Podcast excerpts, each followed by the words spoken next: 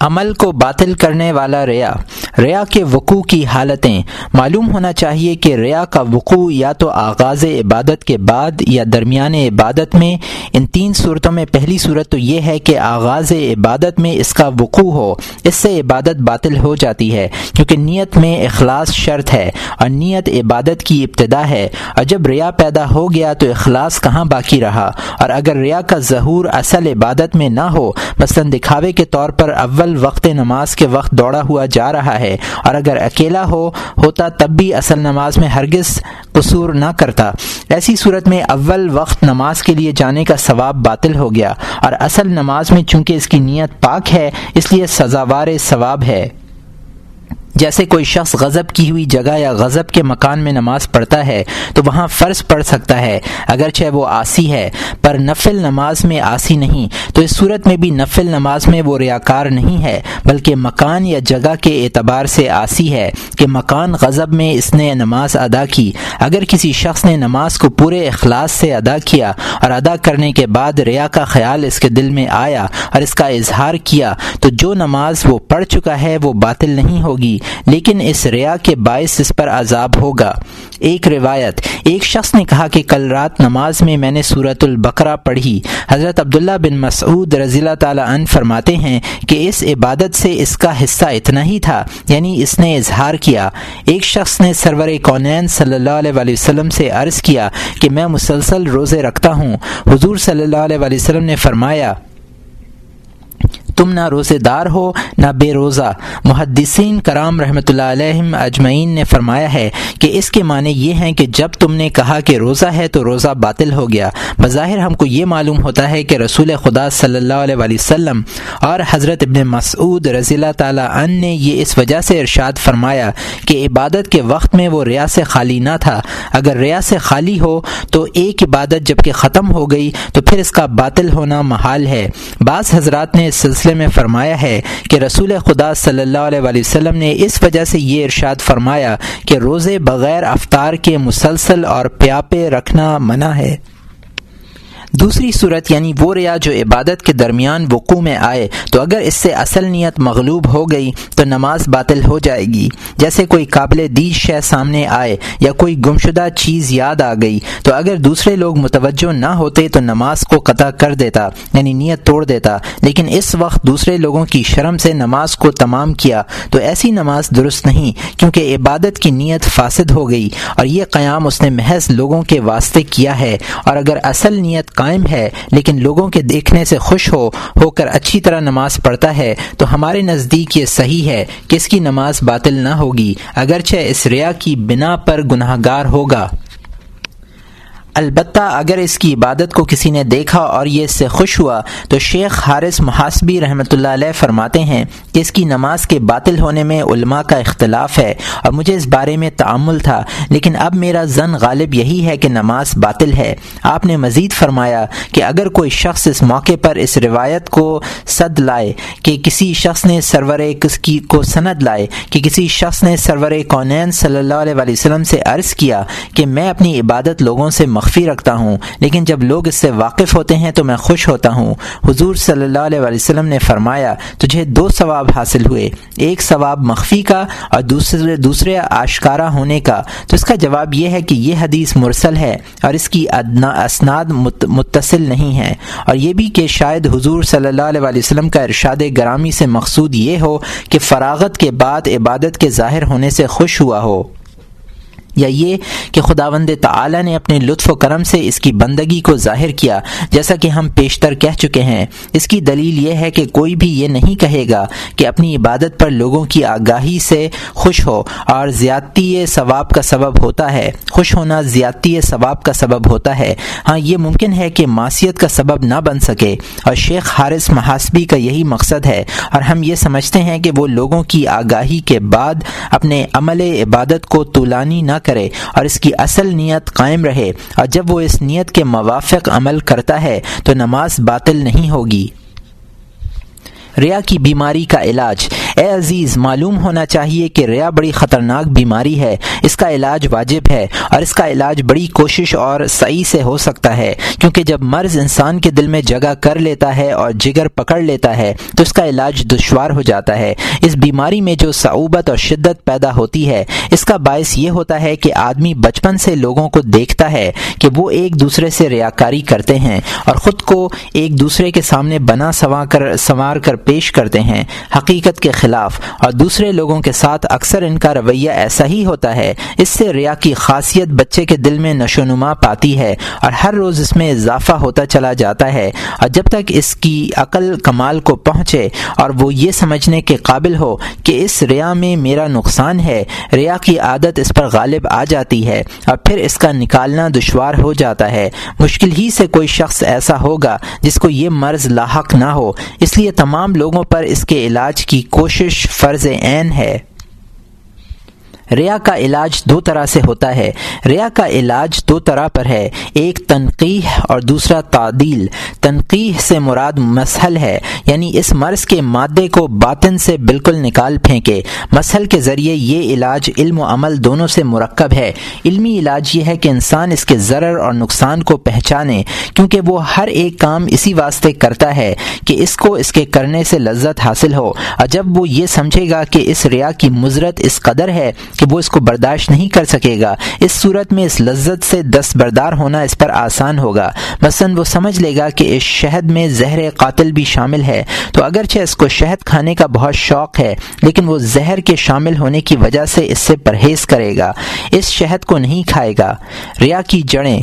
ریا کی اصل اگرچہ جاہو منصب کی محبت کے ساتھ لگی وابستہ جاہو منصب کی محبت ریا پر آمادہ کرتی ہے۔ لیکن اس کی جڑیں تین ہیں۔ ایک تو اپنی تعریف کی محبت یعنی یہ چاہنا کہ لوگ اس کی تعریف کریں۔ اس کی دوسری جڑ مذمت کا خوف ہے اور تیسری جڑ مخلوق سے کسی قسم کا تما رکھنا۔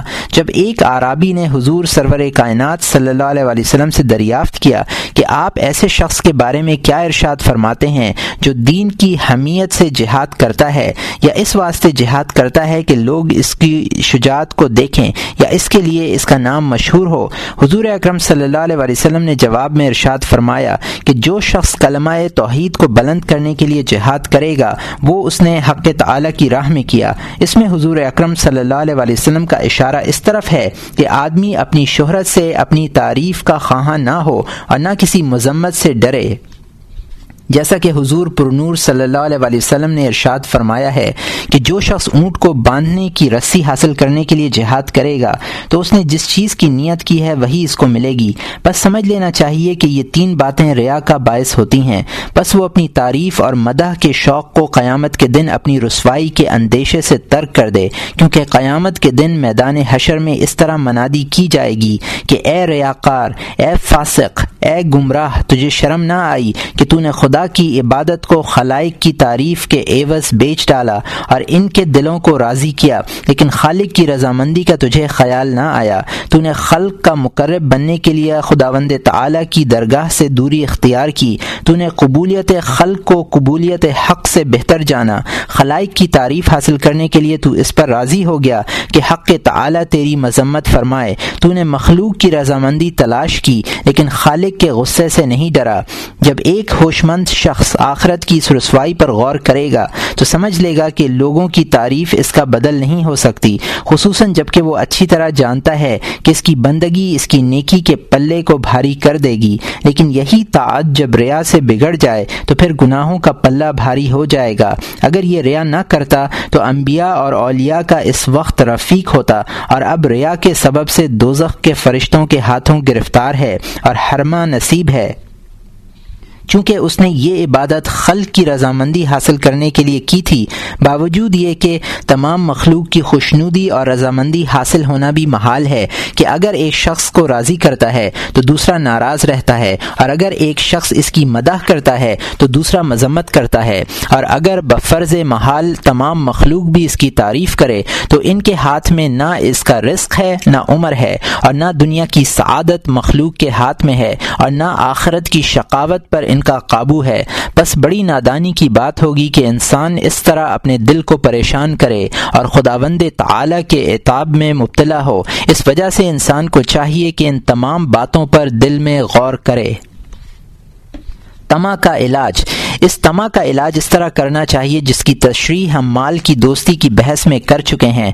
بس دل میں یہ سمجھے کہ بہت ممکن ہے کہ یہ تما اس سے وفا نہ کرے۔ اور اگر کرے بھی تو خواری اور ذلت اس کا نتیجہ ہو۔ اور خداوند تعالی کی رضامندی سے بھی محرومی ہو۔ لوگوں کے دل اللہ تعالی کی مرضی اور ارادے کے بغیر تو مسخر ہو ہی نہیں سکتے۔ جب وہ خداوند تعالی کی خوشنودی حاصل کرے گا، اس وقت اللہ تعالی بھی دوسروں کے دلوں کو اس کا مسخر بنا دے گا۔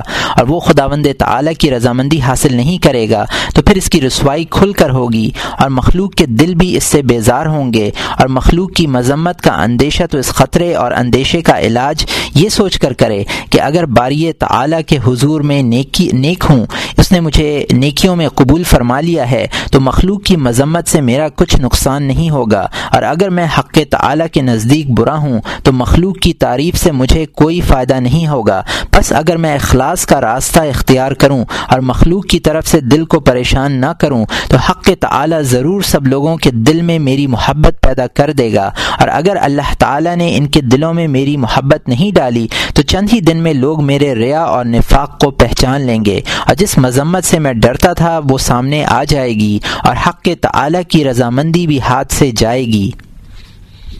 اسی طرح جب حضوری قلب حاصل ہوگی اور اخلاص میں ثابت قدم ہو جائے گا، تو مخلوق کی خاطرداری سے اس کو چھٹکارا مل جائے گا اور نور الہی اس کے دل پر چمکے گا۔ دل پر لطائف الہی کا نزول ہوگا اور عنایت الہی متواتر شامل حال رہے گی۔ اس لیے اخلاص کا راستہ کھل جائے گا۔ اس کے لیے اخلاص کا راستہ کھل جائے گا۔ جو کچھ اب تک بیان کیا گیا ہے، یہ علمی علاج تھا۔ عملی علاج۔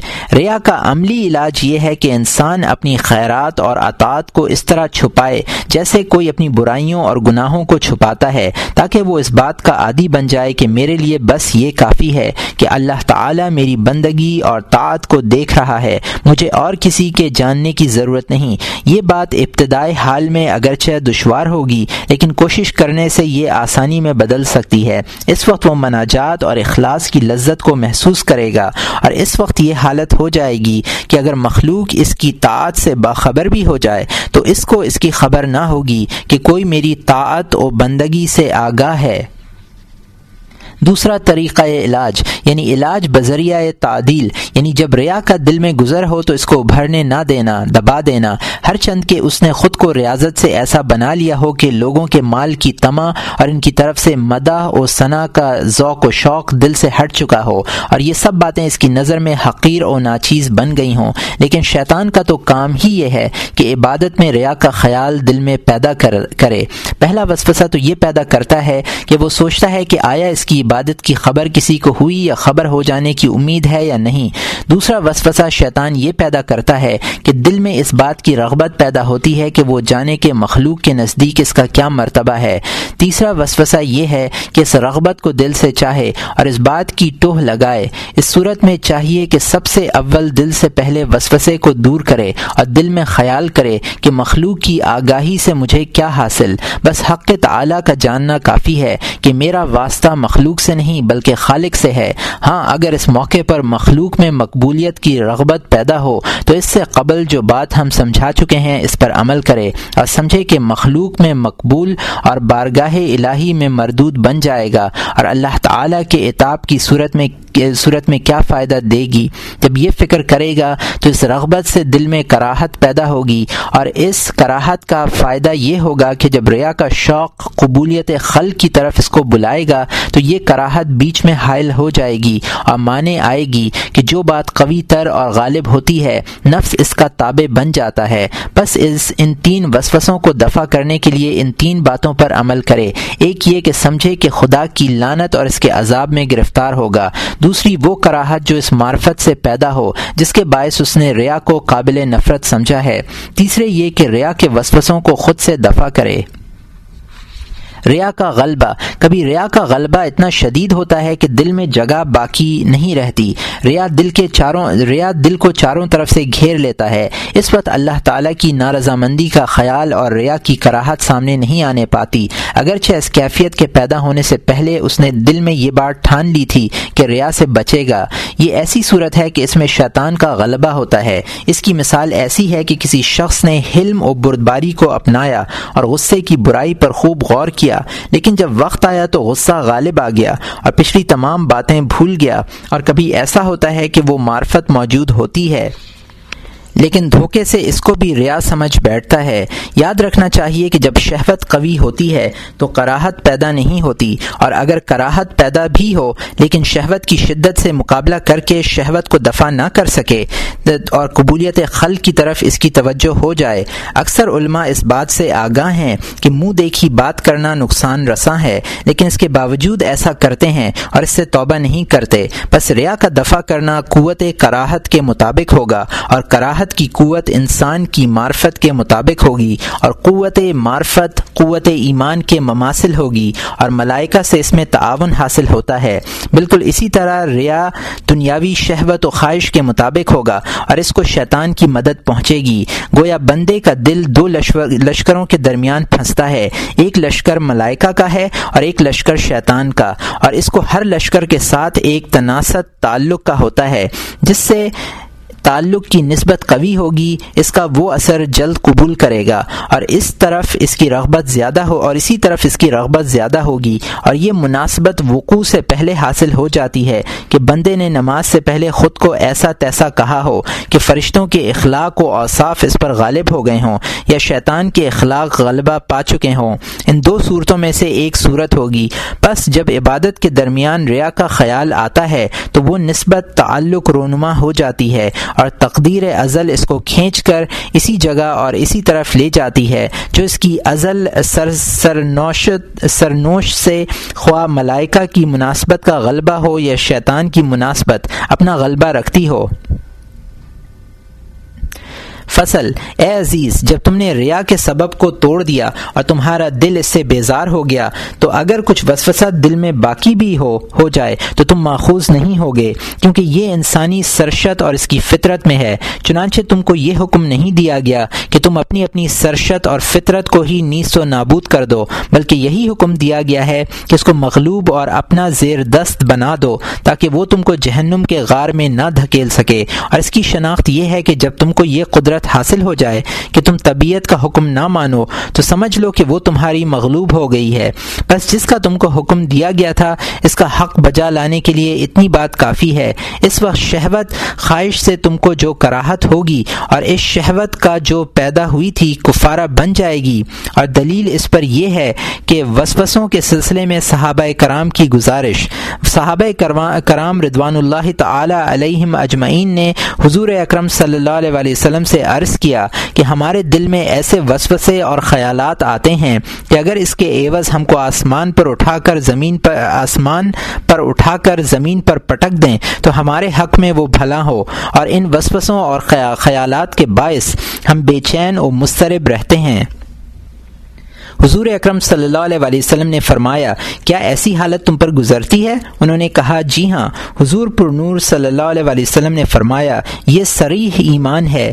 جب وہ خیالات اور وسوسے جو عبادت میں گزرے تھے، ان سے کراہت کرنا سریح ایمان ہوا اور کراہت ان کا کفارہ قرار دیا جائے، تو پھر تو وہ چیز جو مخلوق کے وسوسوں سے تعلق رکھتی ہے، کراہت سے یقیناً مٹ جائے، ہٹ جائے گی۔ البتہ کبھی ایسا ہوگا کہ جب آدمی نفس اور شیطان کی مخالفت پر قادر ہو تو ایسے موقع پر شیطان اس سے حسد کرے اور اس کو اس بہلاوے میں ڈال دے کہ اس وقت شیطان سے جھگڑنے ہی میں اس کے دین کی خوبی ہے۔ حالانکہ شیطان کا مقصد یہ ہے کہ اس جھگڑے سے اس کے دل کو پریشانی لاحق ہو اور دل کی اس پریشانی کے باعث وہ عبادت کی لذت سے محروم رہے۔ بس ایسا جھگڑنا خطا اور غلطی ہے اور اس کے چار درجے ہیں۔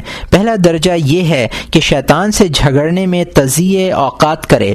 دوسرا درجہ یہ ہے کہ صرف شیطان کی تقزیب کر کے اس کو دفع کرے اور مناجات الہی میں مشغول رہے۔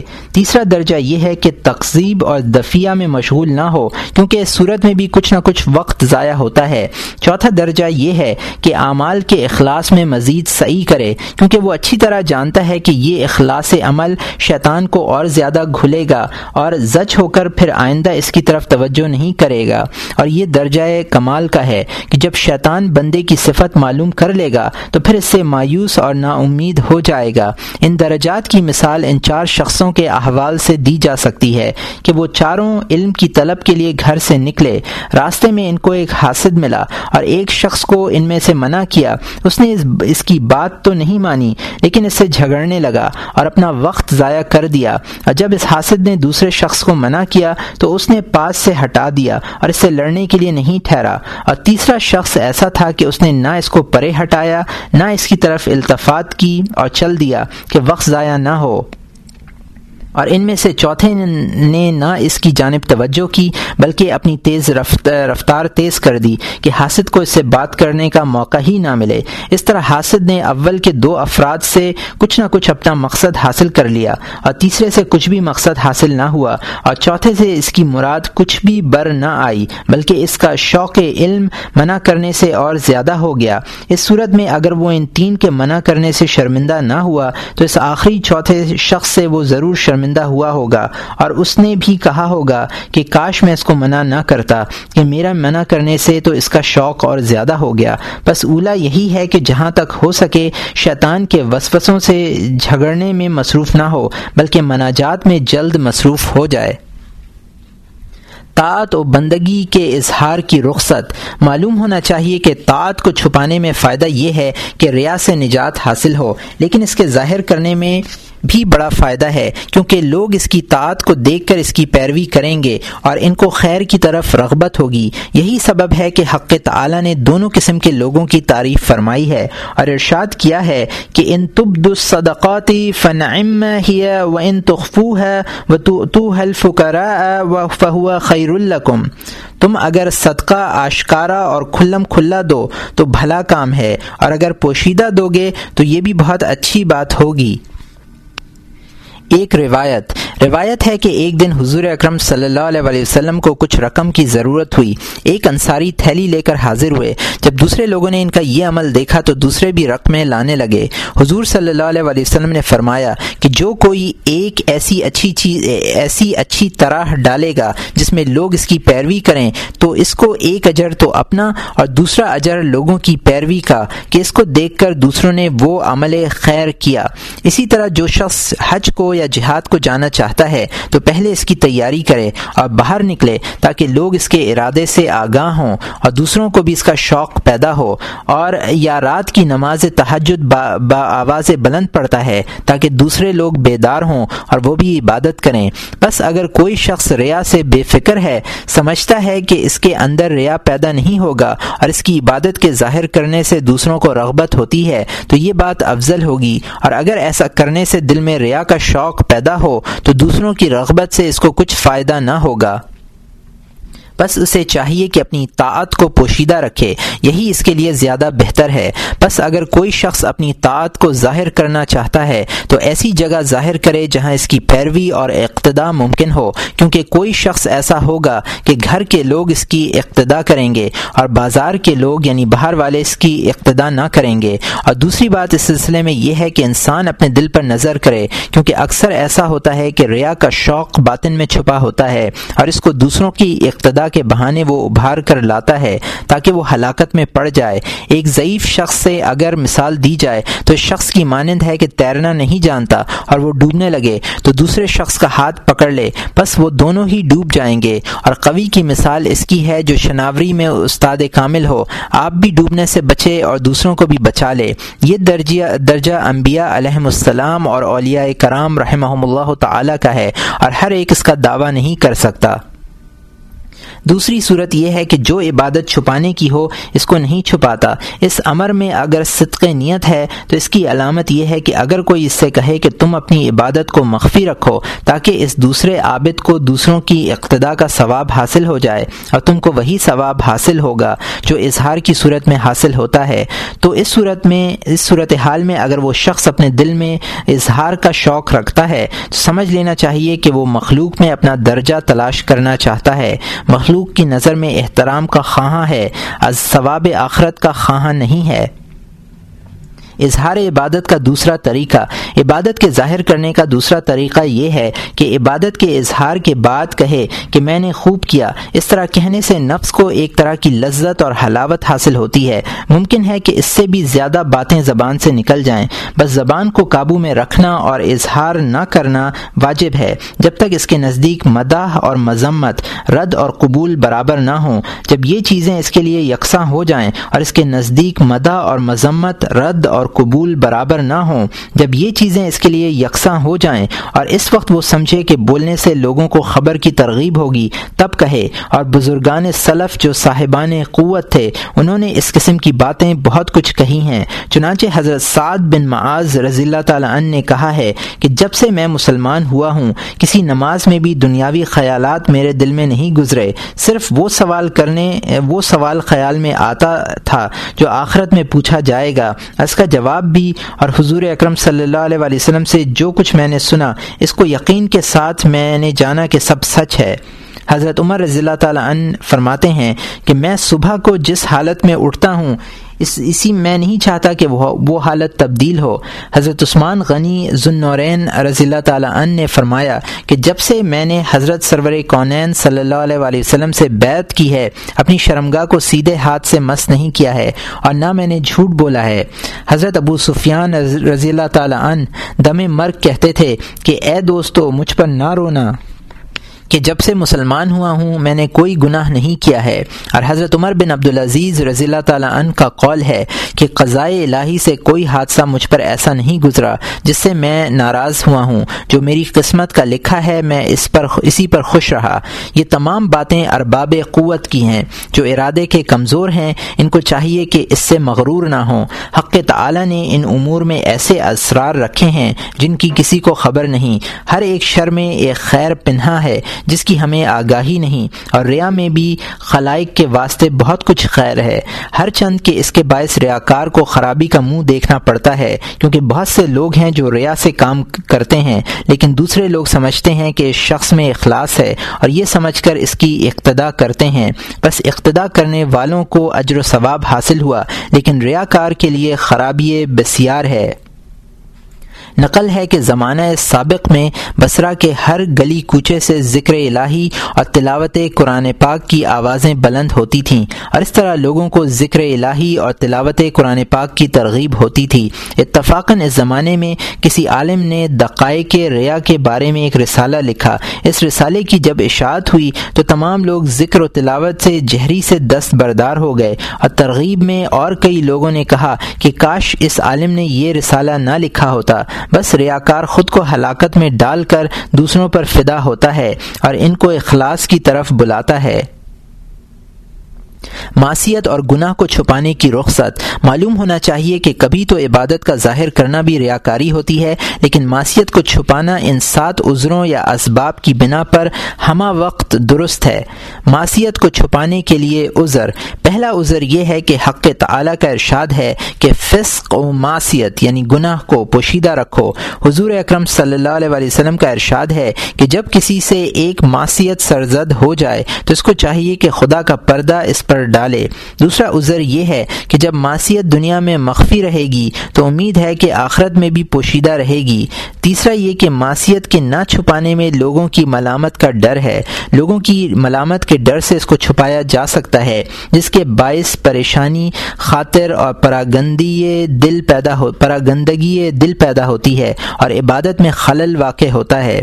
چوتھا عذر یہ ہے کہ آسی ملامت اور مذمت سے اداس ہوتا ہے۔ یہ انسانی فطرت کا خاصہ ہے اور ملامت سے اداس ہونا اور اس سے گریز کرنا حرام نہیں ہے۔ ہاں ثنا اور مذمت کو برابر سمجھنا کمال معرفت و خدا شناسی کی نشانی ہے اور ہر ایک اس مقام کو نہیں پہنچ سکتا۔ البتہ خلق کی مذمت کے خوف سے عبادت کرنا درست نہیں، کیونکہ طاعت الہی کے لیے اخلاص درکار ہے۔ اگر کوئی شخص تعریف نہ کرے تو اس پر صبر کرنا آسان ہے، لیکن مذمت کو برداشت کرنا مشکل ہے۔ پانچواں عذر یہ ہے کہ اس بات کا خوف ہو کہ لوگ اس کو ماریں گے، پیٹیں گے۔ اور شریعت نے اجازت دی ہے کہ آدمی ایسے گناہ کو بھی چھپائے جس سے حد واجب ہوتی ہو۔ اس کو چاہیے کہ توبہ کرے، البتہ دوسری شرط سے پرہیز کرنا روا ہے۔ چھٹا عذر یہ ہے کہ لوگ لوگوں کی شرم دامنگیر ہو اور شرط ایمان کی ایک شاخ ہے اور شرم کچھ اور چیز ہے اور ریا کچھ اور چیز ہے، دونوں میں فرق ہے کہ ساتوں ساتواں عذر یہ ہے کہ اس بات کا خوف ہو کہ جب وہ علل اعلان معصیت میں مبتلا ہوگا یا گناہ کرے گا، تب فاسق اس کی پیروی کریں گے اور گناہ کرنے پر دلیر ہو جائیں گے۔ اس نیت سے اگر اس نے معصیت کو پوشیدہ رکھا تو معذور ہے اور اگر اس کے چھپانے سے نیت یہ ہو کہ لوگ اس کو متقی اور پرہیزگار سمجھیں گے تو یہ ریا ہے اور حرام ہے، مگر اس صورت میں کہ اس کا ظاہر و باطن یکساں ہو، تو یہ درجہ صدیقوں کا ہے۔ یہ بات اس صورت میں پیدا ہو سکتی ہے کہ خلوت میں بھی گناہ سے پاک رہے، لیکن اگر خلوت میں اس سے معصیت سرزد ہوئی اور اس نے کہا کہ جو بات اللہ تعالیٰ سے پوشیدہ نہیں، اس کو مخلوق جانا کرے، کچھ پرواہ نہیں، تو ایسا کہنا حماقت ہے اور کسی طرح درست نہیں، بلکہ حق تعالی کا پردہ اپنے اوپر بھی ڈالے اور دوسروں کو بھی اس پردے سے ڈھانپنا واجب ہے۔ ریا کے خوف سے کس محل و مقام پر نیک کاموں سے رک جانے کی رخصت ہے؟ جاننا چاہیے کہ اطاعت تین قسم کی ہوتی ہے۔ ایک وہ جس کا تعلق خلائق سے نہیں ہے، جیسے نماز اور روزہ اور حج، اور دوسری قسم وہ ہے جس کا تعلق خلق سے ہے، جیسے خلافت قضا اور حکومت۔ تیسری قسم وہ ہے جس کا تعلق مخلوق سے بھی ہے اور عامل طاعت سے بھی، جیسے واض و نصیحت۔ قسم اول کا ترک ہرگز درست نہیں۔ قسم اول میں جو نماز روزہ اور حج ہے۔ ریا کے خوف سے ان کا چھوڑنا کسی طرح بھی درست نہیں ہے۔ خواہ وہ فرض ہو یا سنت۔ ہاں اگر ریا کا خیال عبادت کی ابتدا میں یا درمیان میں آ جائے تو کوشش سے اس کو دفع کرے اور عبادت کی نیت تازہ کرے۔ لوگوں کے دیکھنے کے باعث نہ عبادت کو گھٹائے نہ بڑھائے۔ البتہ جہاں عبادت کی نیت ہی باقی نہ رہی ہو اور از اول تا آخر ریا ہی ریا ہو، اس وقت وہ عبادت عبادت نہیں رہتی۔ ہاں جب تک اصل نیت باقی رہے، عبادت سے دستبردار ہونا روا نہیں ہے۔ حضرت فضیل بن ایاز کا قول۔ حضرت فضیل بن ایاز رحمۃ اللہ علیہ فرماتے ہیں کہ مخلوق کی نظر کرنے کے اندیشے سے عبادت چھوڑ دینا ریا ہے۔ اور جب انسان مخلوق کے واسطے عبادت کرے تو یہ شرک ہے۔ معلوم ہونا چاہیے کہ شیطان تو یہ چاہتا ہے کہ تو خدا کی بندگی نہ کرے۔ اور جب اس کا یہ مطلب پورا نہیں ہوتا تو وہ ورغلاتا ہے کہ لوگ تجھے دیکھ رہے ہیں اور یہ طاعت نہیں بلکہ ریا ہے، تاکہ وہ اس طرح تم کو فریب میں مبتلا کر کے بندگی اور طاعت سے باز رکھے۔ اور اگر تم بالفرض اس کی طرف متوجہ ہوتے ہوئے زمین کے نیچے بھی بھاگ جاؤ، تب بھی شیطان یہی کہے گا کہ لوگ جانتے ہیں کہ تو خلق سے بھاگا ہے اور زاہد بن گیا ہے اور یہ زہد نہیں ہے بلکہ ریا ہے۔ تو اس وقت تم کو اس کا جواب یوں دینا چاہیے کہ مخلوق کا خیال کر کے ان کے باعث طاعت کا ترک کرنا بھی تو ریا ہے۔ مخلوق کا دیکھنا اور نہ دیکھنا میرے نزدیک یکساں ہے اور میں تو اپنی عادت پر عمل کر رہا ہوں اور یہی سمجھتا ہوں کہ لوگ میری طاعت و بندگی کو نہیں دیکھ رہے ہیں۔ کیونکہ خلق کے ڈر سے طاعت کا ترک کر دینا ایسا ہے جیسا کسی نے اپنے غلام کو گیہوں دیے کہ ان کو صاف کر دے اور اس نے صاف نہیں کیے اور یہ عذر پیش کیا کہ مجھے ڈر تھا کہ میں ان کو اچھی طرح صاف نہیں کر سکوں گا۔ تو اس وقت اس غلام سے یہی کہا جائے گا کہ اے نادان، تو اصل کام سے باز رہا اور اس صورت میں بھی یہ صاف و پاک نہ ہو سکے۔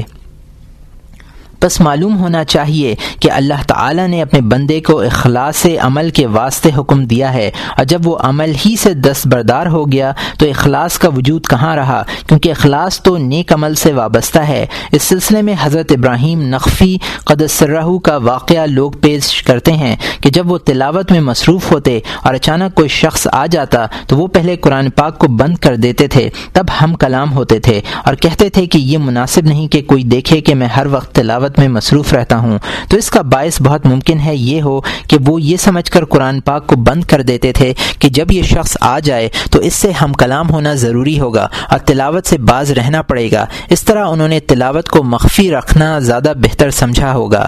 حضرت حسن بصری رحمۃ اللہ علیہ فرماتے ہیں کہ زمانہ سابق میں ایک شخص تھا کہ جب اس کو رونا آتا تو وہ اپنا منہ ڈھانپ لیتا تھا تاکہ لوگ اس کو نہ پہچانے یہ بات بالکل درست ہے کیونکہ خلوت میں خوف الہی سے رونا لوگوں کے سامنے رونے سے بہتر ہے اور اس کی فضیلت ہے اور یہ اور یہ کوئی عبادت نہیں تھی جس سے وہ باز رہا۔ ہاں بات عبادت کے سلسلے میں ہو رہی تھی۔ خواجہ حسن بصری رحمۃ اللہ علیہ ہی نے یہ بھی فرمایا کہ زمانہ سابق میں کوئی شخص ایسا تھا کہ وہ راستے سے اذیت پہنچانے والی چیز کو ہٹانا چاہتا تھا، لیکن مخفی بظاہر وجہ سے نہیں، مخفی بظاہر وجہ سے نہیں ہٹاتا تھا کہ لوگ، لوگوں پر اس کا تقوی اور پارسائی ظاہر نہ ہو جائے۔ یہ حکایت اس بیچارے کے حال سے بالکل مطابقت رکھتی ہے کہ اس بات کے خوف سے کہ مخلوق اس کی عبادت سے واقف ہو جائے گی، اس کی دوسری عبادتوں میں خلل واقع ہو۔ اس لیے شہرت کے ڈر سے اس سے حضر کرنا درست نہیں ہے، بلکہ طاعت کو بجا لانا اور ریا کو دفع کرنا ضروری ہے۔ ہاں اگر کوئی شخص ضعیف و ناتواں ہے اور اس نے ترک عمل میں اپنی مصلحت دیکھی ہو، تو اس کے حق میں رواں ہے۔ لیکن یہ بھی نقصان کے ساتھ ہے۔ اس کا اس عمل اس کا اس ترک عمل میں نقصان ہے۔ دوسری قسم دوسری قسم جیسا کہ بیان ہو چکا وہ طاعت ہے، جس کا تعلق مخلوق سے ہو، جیسے سرداری قزات اور خلافت۔ ان کاموں میں عدل و انصاف عمل میں لایا جائے، تو یہ بھی ایک بہت بڑی عبادت ہے۔ اور اگر عذر نہیں ہے تو سر تا سر معصیت ہے۔ اگر کسی کو ان کاموں میں اپنے عدل کا اطمینان نہ ہو، تو ان عہدوں کو قبول کرنا حرام ہے کہ ان میں بڑی آفات ہیں۔ اگرچہ عین روزہ اور نماز میں لذت نفس نہیں ہے، لیکن جب دوسرے دیکھتے ہیں تو ان سے بھی حز نفس حاصل ہوتا ہے۔ اس کے برعکس، حکومت اور سرداری میں تو بہت حز موجود ہے اور ان کاموں میں نفس کی پرورش خوب ہوتی ہے۔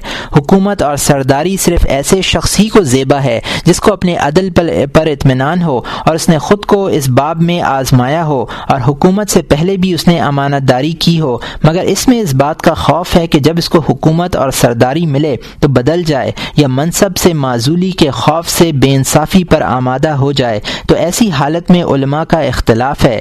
بعض کہتے ہیں کہ منصب قبول کرے کہ عدم عدل محض ایک گمان ہے، جبکہ اس نے خود کو آزما لیا ہے۔ تو اس پر اعتماد، تو اسی پر اعتماد رکھے کہ عدل کرے گا۔ ہمارے نزدیک صحیح بات یہ ہے کہ منصب قبول نہ کرے، کیونکہ جب نفس انصاف کرنے کا وعدہ کرتا ہے، تو احتمال ہے کہ اس میں نفس کا فریب ہو اور سرداری کے منصب پر پہنچتے ہی بدل جائے۔ اور جب اس کو منصب پر فائز ہونے سے پہلے ہی یہ تردو ہے، تو غالب ہے کہ بدل جائے۔ جائے اسی لیے اس سے بچنا ہی زیادہ بہتر ہے۔ حکومت تو انہی حضرات کو زیبا ہے جو قوت ارادی کے مالک ہیں۔ منقول ہے کہ حضرت ابو بکر صدیق رضی اللہ تعالیٰ عنہ نے حضرت رافع سے فرمایا کہ حکومت قبول نہ کرنا خواہ وہ دو شخصوں ہی پر کیوں نہ ہو۔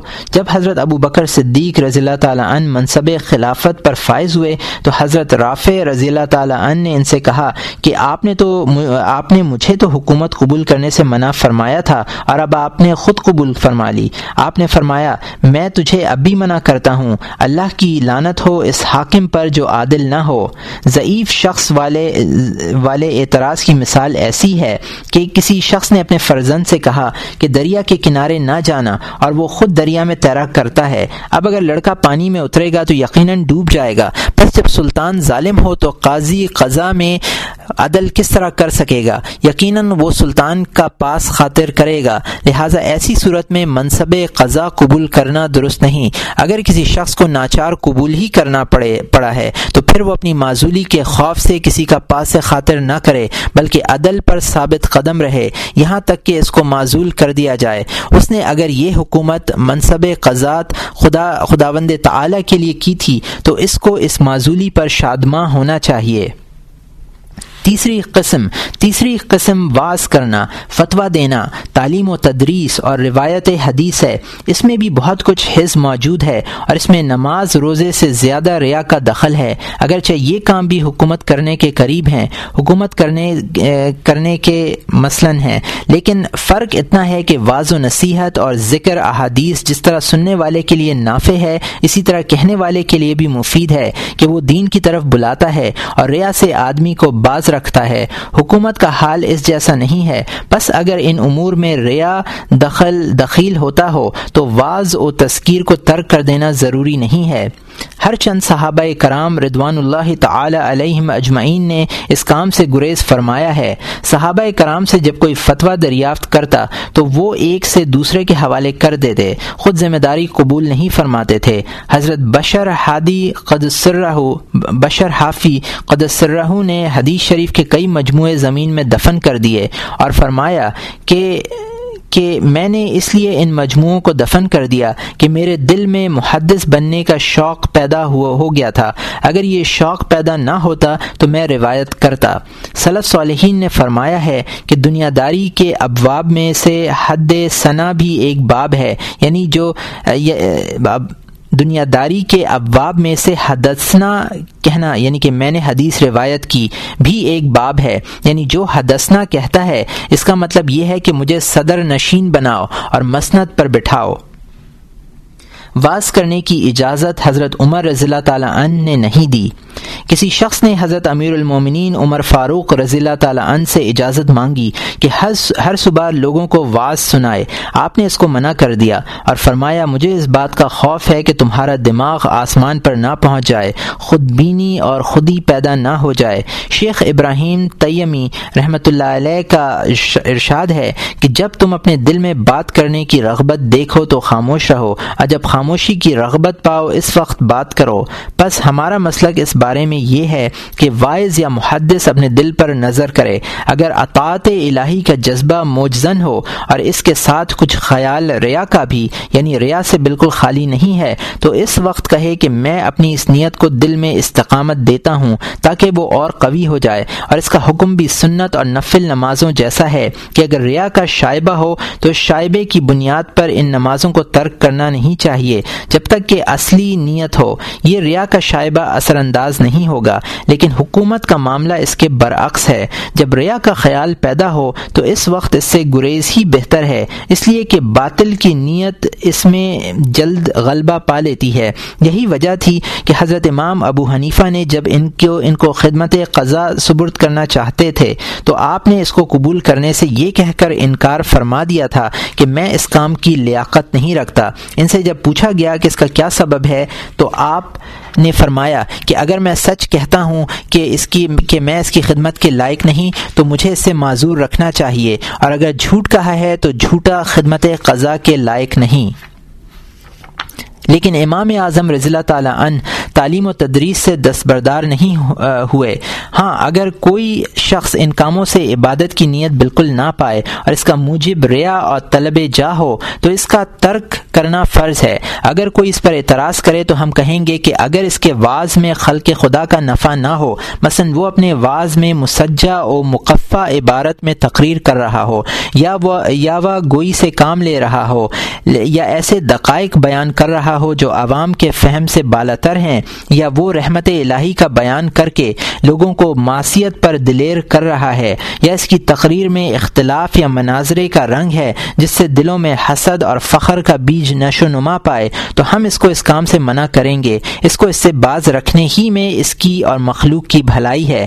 ہاں اگر اس کا واز اور تقریر خلق کے لیے مفید ہے اور شرح کے موافق ہے اور لوگ اس کو مخلص سمجھتے ہیں اور اس کی تعلیم سے دینی علوم کا فائدہ پہنچتا ہے، تو اس کو بعض رہنے کی اجازت نہیں دی جائے گی، کیونکہ اس کے بعض رہنے میں لوگوں کا نقصان ہے۔ ادھر ادھر کی باتوں میں وقت گنوانے سے فقط اس شخص کا نقصان ہے۔ لہٰذا سو آدمیوں کی نجات یعنی بھلائی ایک کی نجات کے مقابلے میں زیادہ اہمیت رکھتی ہے۔ بس اس کو دوسروں پر فدا کیا جا سکتا ہے۔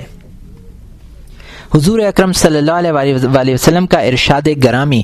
حضور اکرم صلی اللہ علیہ وآلہ وسلم نے ارشاد فرمایا ہے کہ حق تعالی دین محمدی صلی اللہ علیہ وآلہ وسلم کی مدد ایسے گروہ سے کرے گا جس کو دین سے زیادہ حصہ نہیں ملا ہے۔ بس یہ شخص بھی اس گروہ میں داخل ہے۔ بس ہم اس شخص سے یہی کہیں گے کہ تو اپنے کام سے دستبردار مت ہو اور کوشش کر کے ریا پیدا نہ ہو اور نیت درست کر لے اور اپنے واز سے پہلے خود کو نصیحت کر اور خدا سے ڈر۔ اس کے بعد دوسروں کو ڈرا یہاں یہ سوال پیدا ہوتا ہے کہ کس طرح معلوم کیا جائے کہ اس باعث کی نیت پاک و صاف ہے اور اس کی علامت کیا ہوگی؟ تو اس کا جواب یہ ہے کہ پاکی نیت کی علامت یہ ہے کہ باعث کا مقصد یہ ہو کہ خدا کے بندے خدا کی طرف رجوع ہوں اور دنیا سے روگدانی اختیار کریں اور اس کی علامت اس کی وہ شفقت ہوگی جو اس کو بندگان خدا سے ہے۔ اگر کوئی دوسرا وائز ایسا وہاں موجود ہو جو اس سے زیادہ تقریر کرنے والا ہو اور لوگ بھی اس کی بات کو بہت مانتے ہوں، تو چاہیے کہ اس کی بات پر خوش ہو، کیونکہ اگر ایک کسی نے ایک ایک شخص کو دیکھا کہ وہ کنویں میں گرا ہوا ہے اور اس کے اوپر ایک بھاری پتھر بھی پڑا ہے اس کے حال پر اس شخص کو شفقت پیدا ہوئی اور چاہا کہ اس کو کنویں سے نکال لے، اتنے میں ایک اور شخص آیا اور اس نے آ کر پتھر ہٹا کر پہلے شخص کو زحمت سے بچا لیا۔ تو اس کو خوش ہونا ہی چاہیے۔ اس طرح ایک وائس کو بھی دوسرے وائس سے خوش ہونا چاہیے۔ اور اگر یہ وائس خوش نہ ہو اور اس پر حسد کیا، تو سمجھ لینا چاہیے کہ اس کا مقصد صرف یہ ہے کہ مخلوق کو اپنا متی اور گرویدہ بنائے۔ خدا کی اطاعت اور محبت کا لوگوں میں پیدا کرنا اس کا مقصد نہیں ہے۔ دوسری بات اس سلسلے میں یہ ہے کہ جب کوئی حاکم یا امیر اس کے واز کے وقت مسجد میں آئے تو اپنی بات قطع نہیں کرنی چاہیے، نہ اپنے سخن کو بدلے اور اپنی روش تقریر پر قائم رہے۔ وائز کو یہ بھی خیال رکھنا چاہیے کہ اس کو ایک ایسی بات یاد ہے جسے سن کر لوگ دھاڑیں مار مار کر روئیں گے، لیکن وہ بات بہت کام کی نہیں ہے، تو اس کو ترک کر دے، بیان نہ کرے۔ بس چاہیے کہ ایسی باتوں کو دل میں ٹٹولے اور دیکھے کہ ان باتوں سے اسے کراہت نظر آتی ہے یا نہیں۔ نہیں اگر کراہت نظر نہیں آتی تو وہ خود بڑا ریاکار ہے اور اگر کراہت پیدا ہوتی ہے تو سمجھ لے کہ دوسری نیت میں صدق و خلوص بھی موجود ہے تو اس صورت میں کوشش کرے کہ اخلاص کی نیت غالب آ جائے۔ فصل۔ کبھی ایسا ہوتا ہے کہ انسان کو اس بات سے خوشی ہوتی ہے کہ لوگ اس کو مصروف عبادت دیکھ رہے ہیں۔ یہ خوشی درست ہے، ریا نہیں ہے، کیونکہ اس طرح بندہ مومن ہمیشہ عبادت کا شائق رہتا ہے۔ اور کبھی اگر کوئی ایسا معنی پیدا ہو گیا جو اس شخص کو عبادت سے باز رکھے تو بہت ممکن ہے کہ اپنی عبادت دیکھنے والوں کے سبب سے یہ معنی دور ہو جائے اور وہ بخوشی خاطر عبادت کی طرف متوجہ ہو جائے۔ اس کی مثال یوں سمجھنا چاہیے کہ جب کوئی شخص شخص اپنے گھر میں ہوتا ہے تو تحجد کی نماز اکثر اس پر دشوار ہو جاتی ہے، کیونکہ عورتوں سے اختلاط یا نیند کا غلبہ یا دوسری باتوں میں مشغولیت سے یا بستر بچھا ہونے کی باعث، بچھا ہونے کے باعث نماز میں مشغول نہیں ہوتا۔ لیکن اگر دوسروں کے گھر پر ہے تو وہاں یہ اسباب موجود نہیں ہوتے۔ اس وقت عبادت کی خوشی ظاہر ہوتی ہے یا اجنبی مکان میں نیند نہیں آتی تو نماز میں مشغول ہو جاتا ہے۔ یا کچھ لوگوں کو وہاں دیکھا کہ نماز میں مصروف ہیں تو اس کا شوق بھی بڑھا اور خیال کیا کہ میں بھی ان لوگوں میں شریک ہو جاؤں، کہ میں بھی ان کی طرح ثواب کا محتاج ہوں۔ یا ایسی جگہ گیا ہوا ہے جہاں روزے دار موجود ہیں یا کھانا تیار نہیں ہے تو خود بخود روزے کا شوق پیدا ہوتا ہے۔ یا ایک جماعت کو دیکھتا ہے کہ وہ تراوی کی نماز میں مصروف ہیں اور خود گھر میں کاہلی میں مبتلا پڑا ہوا ہے اور ان لوگوں کی وجہ سے خود بھی شرکت کا شوق پیدا ہوتا ہے۔ یا جمعے کے دن کثرت سے لوگوں کو خدا کی عبادت میں مشغول دیکھتا ہے تو آپ بھی نماز اور تسبیح و تحلیل معمول سے زیادہ کرتا ہے۔ اور ان تمام باتوں کا وقوع میں آنا بغیر ریا کے ممکن ہے، لیکن شیطان اس کو ورغلاتا ہے اور کہتا ہے کہ تیرے اندر یہ شوق لوگوں کی دیکھا دیکھی پیدا ہوا ہے، لہٰذا یہ ریا ہے۔ بہت ممکن ہے کہ یہ شوق لوگوں کے سبب سے پیدا ہوا ہو یا دوسروں کی رغبت سے اور زوال کے موانع موجود نہ ہوں۔ اور شیطان کہتا ہے کہ یہ کام کر، کیونکہ اس کی رغبت تیرے دل میں موجود تھی، صرف ایک معنی موجود تھا اور اب وہ معنی دور ہو گیا۔ بس ایسے شخص کو چاہیے کہ ان دونوں امور میں فرق کرے۔ اور اس کی علامت یہ ہے کہ بالفرض دوسرے لوگ اس کو نہیں دیکھ رہے ہیں اور وہ ان کو دیکھ رہا ہے۔ بس اگر یہ شوق عبادت اسی طرح قائم ہے تو خیر کی رغبت کا سبب بن گیا۔ اور اگر اس کے بعد یہ شوق ختم ہو گیا ہے تو سمجھ لے کہ یہ ریا ہے۔ اس وقت چاہیے کہ اس سے دستبردار ہو جائے۔ اور اگر طبیعت میں خیر کی رغبت اور اپنی ثنا کی محبت دونوں موجود ہیں، تب بھی غور کرے۔ اور دونوں میں سے جو غالب ہو اس پر اعتماد کرے۔ ایک اور مثال، اس طرح اگر کوئی شخص قرآن شریف پڑھ رہا ہے اور لوگ کسی آیت کو سن کر رونے لگے، تو مخلوق کو روتا دیکھ کر خود بھی رونے لگا۔ اگر تنہا ہوتا تو اس آیت کو سن کر نہ روتا، تو یہ بھی ریا نہیں ہے کہ دوسرے لوگوں کا رونا قلب کی رقت کا باعث ہوتا ہے۔ اور جب اس نے مخلوق کو روتے دیکھا تو یہ بھی اپنی حالت یاد کر کے رونے لگا۔ تو بہت ممکن ہے کہ رونے کا سبب دل کی نرمی، رقت قلب ہو اور نعرہ آواز نکالنے میں ریا ہوتا کہ دوسرے لوگ اس کی آواز سنیں۔ میں یا کبھی ایسی صورت ہو کہ وجد میں آ کر گر پڑے اور اٹھ کھڑے ہونے کی قدرت کے باوجود نہ اٹھے تاکہ لوگ کہیں یہ نہ کہیں کہ اس کا وجد بناوٹی تھا۔ اس صورت میں اس کو ریاکار کہا جائے گا۔ حالانکہ وجد کے وقت گرتے وقت ریاکار نہ تھا۔ کبھی ایسا ہوتا ہے کہ رقص کی حالت میں ہوتا ہے اور باوجود طاقت ہونے کے کسی کا سہارا لیتا ہے اور آہستہ آہستہ چلتا ہے تاکہ لوگ یہ نہ کہیں کہ وجد کی کیفیت بڑی جلدی ختم ہو گئی۔ اسی طرح کبھی استغفار پڑتا ہے اور کبھی تعوض اعوذ باللہ من الشیطان الرجیم، تو اس کا سبب یا تو وہ گناہ ہوتا ہے جو اس سے سرزد ہو چکا ہے اور اب اسے یاد آ گیا ہے، یا دوسرے لوگوں کو عبادت میں مصروف دیکھ کر اپنے گناہوں کے باعث پڑتا ہے۔ اس میں ریا نہیں ہے۔ ہاں کبھی یہ بھی ریا ہو سکتی ہے۔ غرض یہ کہ چاہیے کہ ان تمام باتوں پر نظر رکھے۔ حضور اکرم صلی اللہ علیہ وسلم کا ارشاد، نے ارشاد فرمایا ہے کہ ریا کے ستر دروازے ہیں۔ بس چاہیے کہ جب ریا کا خیال دل میں پیدا ہو، تو اس دم یہ خیال کرے کہ اللہ تعالیٰ اس کے باطن کی ناپاکی پر واقف ہے اور آخرت میں عذاب دے گا۔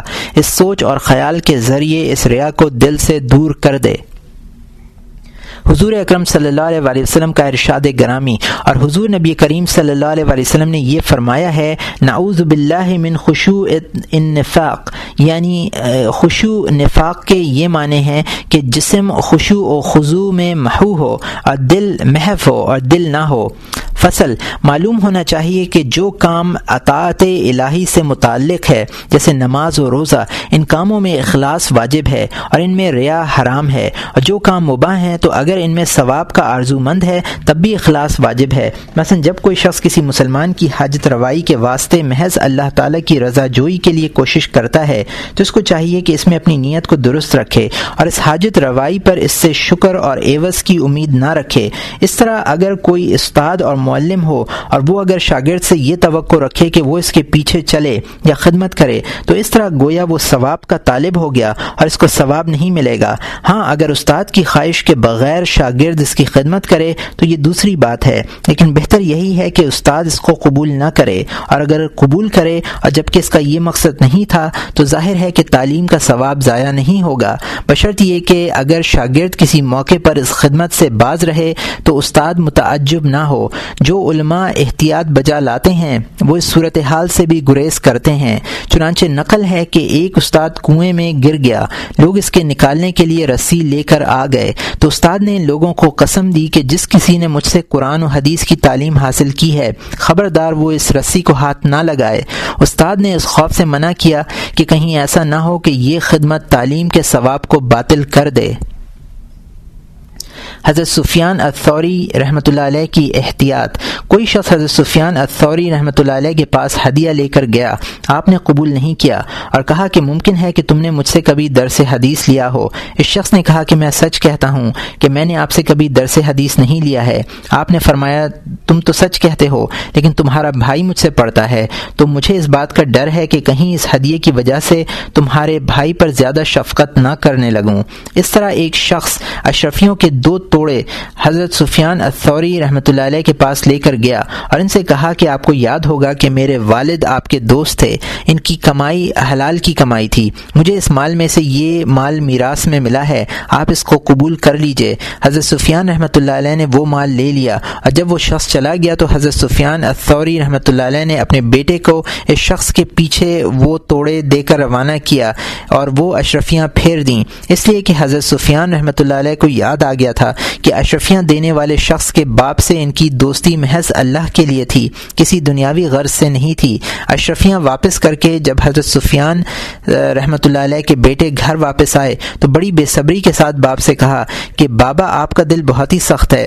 آپ کو معلوم ہے کہ میں بال بچوں والا شخص ہوں اور افلاس و غربت میں گرفتار ہوں۔ آپ نے مجھ پر رحم نہیں کیا یعنی وہ اشرفیاں آپ اگر مجھے دے دیتے تو میرے بہت سے کام نکلتے۔